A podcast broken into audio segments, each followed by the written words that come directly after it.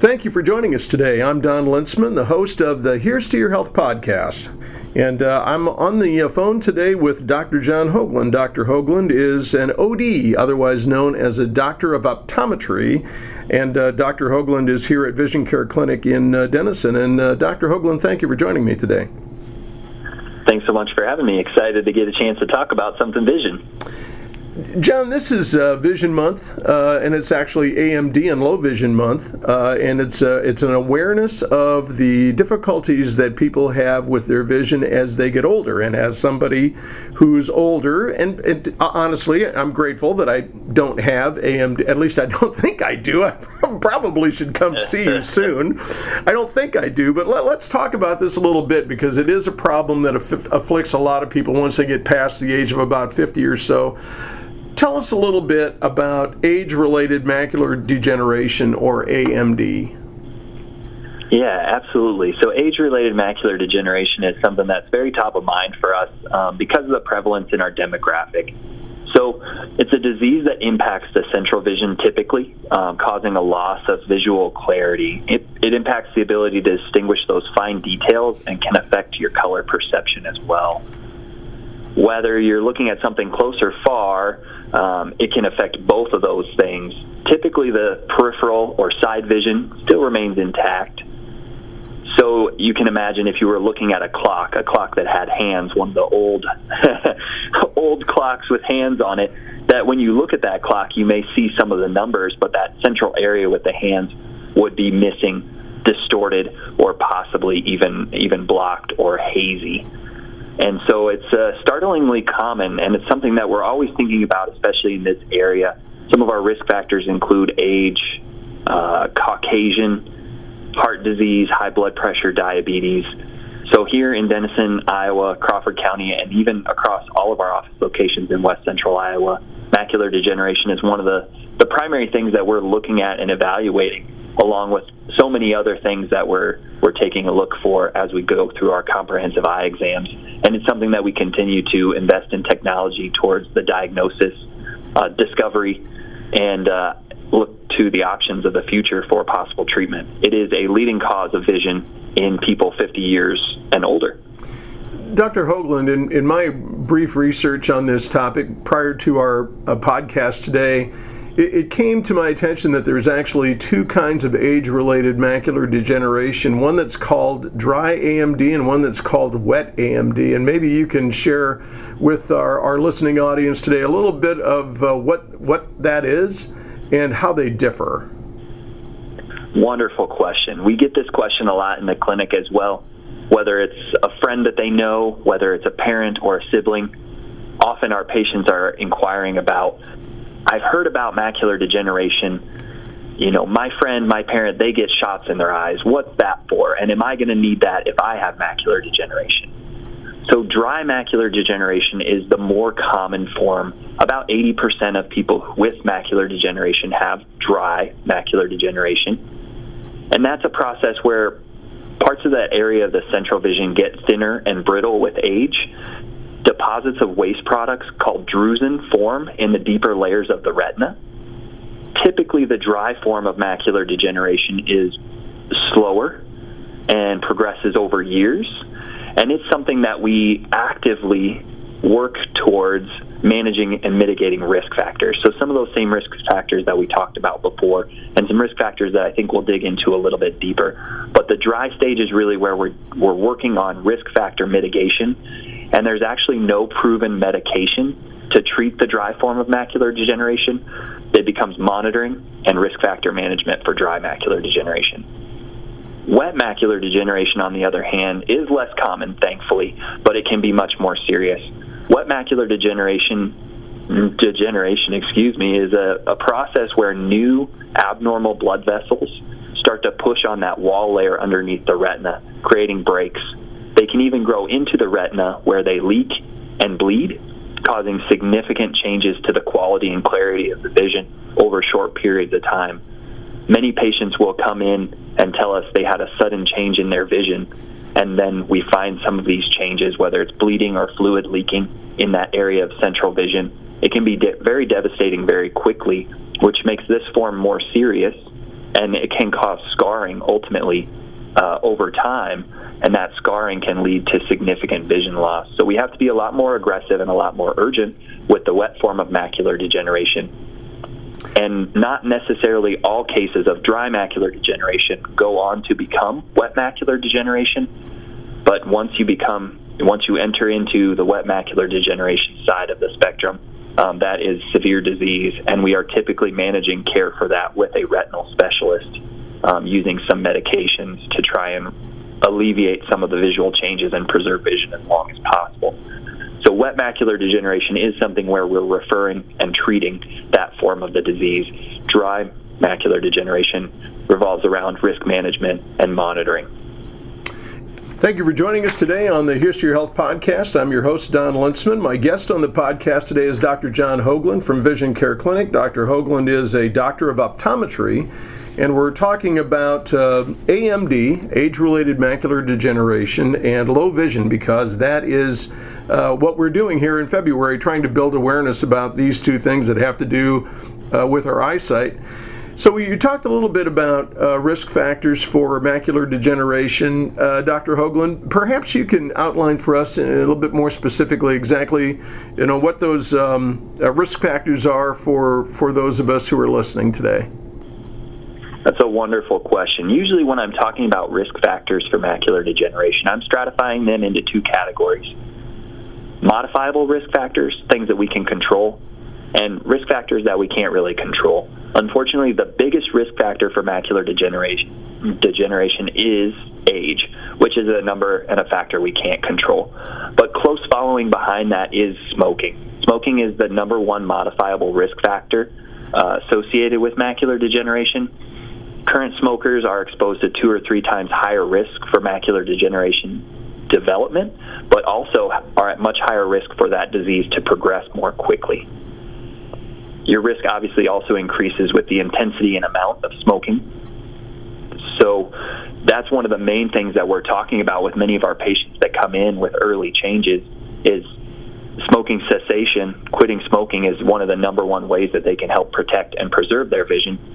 And even for those folks out there who maybe are still smoking and don't have any signs of macular degeneration, again, stopping smoking can be very protective um, from some of those changes developing over time. Interestingly, alcohol consumption is not associated with any modification in risk for macular degeneration macular degeneration and so nutrition is the final risk factor that we talk a lot about and vitamins is one of the things that is is widely known to help preserve the vision in cases where we see early macular degeneration changes so we're talking a lot about different vitamins and supplements for the eyes with our patients as well, especially those with a family history or with early signs or findings in the retina. So, if I'm listening today, uh, Dr. Hoaglund, uh, probably most people are thinking to themselves, okay, well, I don't maybe have any of those things right now, but what, what kind of red flags should I be looking for that might be the very first indication, a sign that potentially I could be at risk for AMD? Another wonderful question here. So, unfortunately, some of the earliest signs are asymptomatic, which means you're not really going to notice those changes. Those early findings in the retina are things that we're looking for and that we're able to evaluate on that yearly comprehensive eye exam, which is why checking in with your eye doctor is so important and making sure that they're giving you a thorough exam that involves a thorough check of the retina as well, whether that's retinal imaging or dilation. At Vision Care Clinic, we're utilizing both of those things on a regular basis with folks. There's a new test as well called a dark adaptation test, and that's something else that allows us to assess your risk further before you notice any symptoms.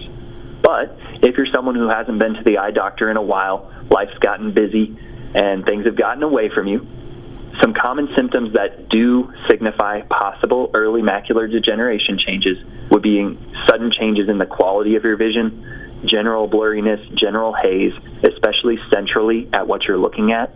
Many people will notice this with reading or up close work, computer, cell phone, because that's when you're using that very central vision to look at specific details. Other symptoms can include additional glare and light sensitivity at night. Um, Or sometimes straight lines start to become wavy or look distorted. So when you're looking at the telephone pole down the road, there's a strange bend in the middle of the telephone pole. That can be a sign that something's changed in the central vision. Ultimately, the best way to continue to guard from these early changes is to have that yearly comprehensive eye exam. But other way, things that you may notice would be that change in the clarity of the vision, the quality of the details, um, abnormal curves in what would normally be straight lines, or even some of that additional glare and light sensitivity at night. I'm Don Lintzman, the host for the Here's to Your Health podcast. My guest today is Dr. Jon Hoaglund from Vision Care Clinic. We're talking about age related macular degeneration and low vision because that's the awareness uh, that we're trying to build during the month of uh, February. Uh, Jon, uh, a couple of questions maybe that kind of go together here a little bit. How long, and you touched on this briefly earlier, how long does it take uh, age related macular degeneration to progress?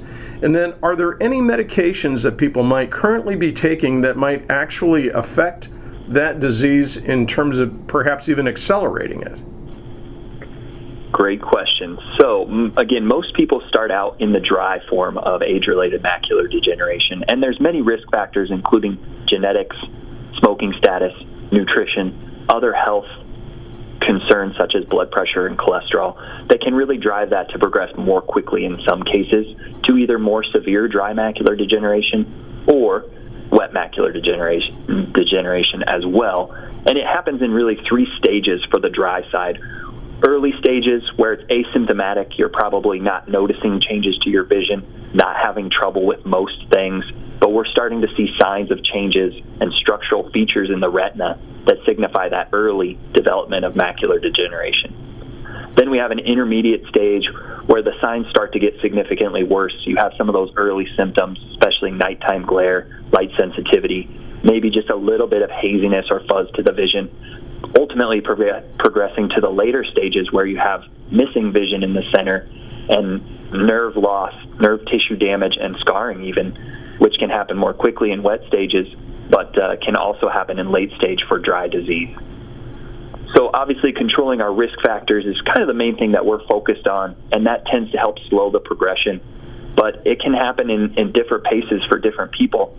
And again, there's a lot of thought that there are genetics that we don't fully understand yet that are probably driving that rate of change. But uh, it's always something that we love to have conversations with folks about as far as what their options are, what ways we can change and modify their lifestyle, as well as maybe adding vitamins even thinking about additional sun protection or blue light protection are other things that we're discussing. As far as medications that increase risk, we know there are some uh, eye drops, especially eye drops for lowering eye pressure, that have been associated with an increased risk for macular degeneration, as well as some blood pressure medications and NSAIDs or nonsteroidal anti-inflammatory drugs. However, most medications don't carry a significant increase in the risk for macular degeneration. So really, we primarily think about some of the health features such as blood pressure, diabetes, cholesterol, and then we also think about smoking. General well-being and general nutrition play a major role as well. You know, I think that probably for, especially for people, older people like myself who are listening to your explanation on this topic today, are thinking one thing and one thing only, and that is, can I still drive? with age related macular degeneration. Because let's face it, our mobility, our independence really depends upon our ability to get behind the wheel and drive wherever it is that we need to go, whether that's a grocery store, shopping, visiting relatives, whatever the case might happen to be. How, how does how does uh, how does this affect our ability to drive? And would potentially would eyeglasses be one of those solutions that people would have to look at? Yeah, that's another really common question that we get is about driving, right? That's one of the most important features of our independence that we have, like you mentioned, especially in those later years. And you hear all the time about, well, so and so can't drive anymore because there's something going on with their eyes. Having macular degeneration does not automatically mean that you have to stop driving. Many people still meet the legal requirements to continue to drive safely and can do so very, very well, especially on the earlier end of the spectrum. And that's where, honestly, coming in and getting your eyes checked and knowing your risk factors, knowing if we see some of those early changes and making some of those risk factor modifications can actually allow you to preserve that vision and drive for a lot longer. Once we get into the intermediate to late stages of the disease, depending upon how good the vision is in one eye or the other, or both together, sometimes glasses can be an option. Sometimes getting that really best crystal clear vision with a pair of glasses, even if it's not a perfect 20/20, if we can improve that vision with glasses a little bit, that can also be a measure to continue to allow you to drive as long as possible. So glasses are an option still in macular degeneration. And just because you have AMD does not necessarily mean that you will have to stop driving. And if that's one of the reasons why you may be delaying or not seeking care because you're nervous that that driver's license is going to get taken away, I just want to put everyone's mind at ease. We're certainly not here to try and take things away from folks. We're we're only taking away driver's license as a last resort when we truly feel that it's not safe for folks to be out there driving. And unfortunately, macular degeneration is one of the common reasons why folks do have to stop driving. But again, we're in a wonderful age where we have good technologies where we can find the risk factors sooner and we can mitigate that risk over time to preserve that vision and to continue to keep people driving as long as possible. And so while macular degeneration is one factor that may prevent some folks from driving, we have had really good success at our clinic in preserving the vision and maintaining that independence for driving. And just because you have AMD does not mean that you have to stop driving at that time and oftentimes glasses can help. They can be a stopgap in that early disease to just improve the vision just slightly better um, and continue to allow folks to qualify for driving. And I, and I think the big takeaway from our discussion today, Jon, is really that people need to schedule their uh, their vision. Uh, examination at least once a year in order to be able to make certain that if there is a, a problem that we catch it and treat it early. Absolutely, absolutely. The most important thing in regard to macular degeneration is having an understanding, knowing early on where your risk factors are, and making sure that you have you have an eye care provider who's doing a thorough job at examining your eyes for the health components as well. And again, I think in our, in today's age, um, that includes dilation and retinal imaging, uh, photography of the eyes.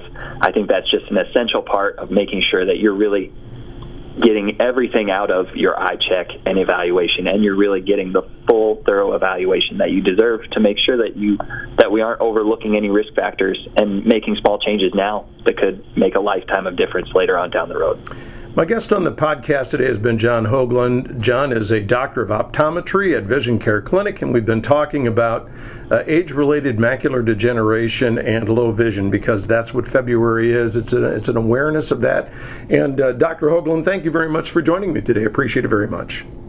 Yeah, of course. Thank you so much for having me. I'm really excited. This is a really important topic, especially in our area. So can't spend enough time talking about and making people aware about macular degeneration. And as we continue to have better understanding of the risk factors and better treatments, it will continue to be something that's going to be in the news, on TV, in advertisements. So we're just excited for the opportunity to kind of speak on the topic um, and let all the listeners out there get a little bit more insight into AMD and all of the ins and outs of macular degeneration. Thank you. I'm Don Lintzman. I'm the host for the Here's to Your Health podcast. At Crawford County Memorial Hospital, we care for life.